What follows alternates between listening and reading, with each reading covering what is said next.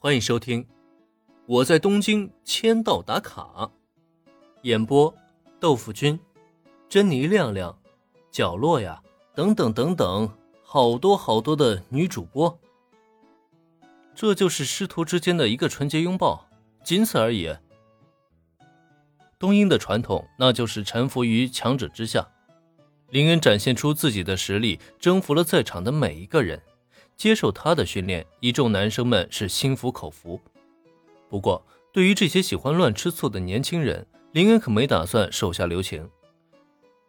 哼 愿意接受训练了是吧？好啊，那我就不客气了。自由流空手道的训练，就看你们能不能扛得住了。与此同时，他也顺势查探了一下他们的资质。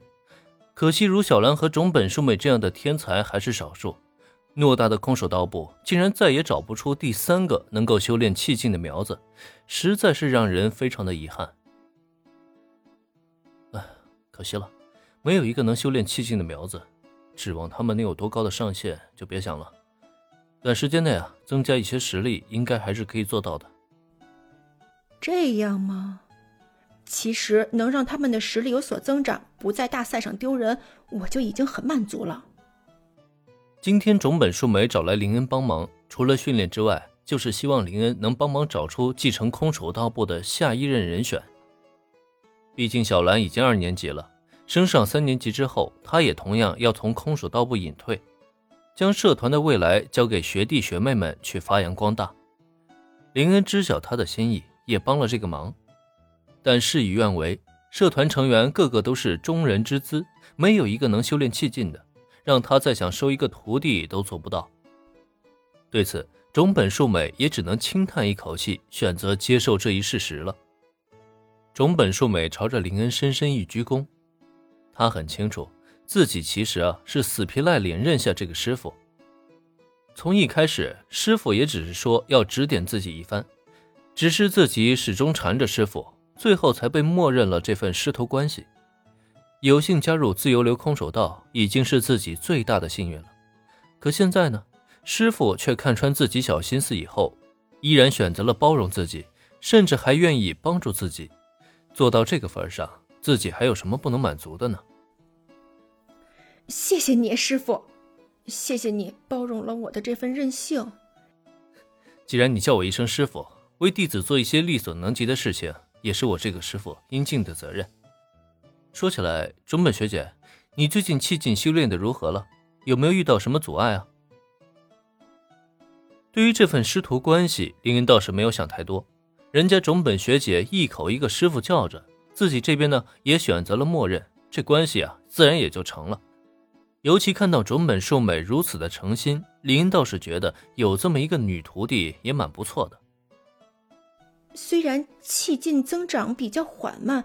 但并没有遇到什么阻碍，多谢师傅的关心，我一定会努力修炼，更快的提升自己的实力。作为老师，关心一下弟子的修炼实属正常。种本树美方面，他也是立即如实回答，不敢有丝毫怠慢。不过，就在他感谢完师傅关心之后，那个，啊，怎么了？种本学姐有什么事情要说吗？看到种本树美想要开口，却有些犹豫的模样，林恩侧过头来，表情上带了一丝疑惑。师傅，我想说的是，你能别再叫我种本学姐了吗？虽然我的确比师傅大了一岁，但师傅毕竟是师傅啊，还叫我学姐什么的，这实在很不对劲呢。师傅，请务必直呼我的名字。好吧。那以后我就叫你树美，这样可以了吧？本来林恩还纳闷，这种本淑美一脸纠结，到底是想说什么？可结果倒好，竟然只是为了一个称呼的问题吗？对种本淑美来说，被自己的师傅一口一个学姐叫着，这真的让她非常的别扭，因为这代表着距离感，也代表着生疏感，更代表着她与林恩之间的师徒关系并不牢靠。她希望林恩可以改变这个称呼。但却又不知道自己的要求会不会被拒绝，因此才在这件事情上一直纠结着。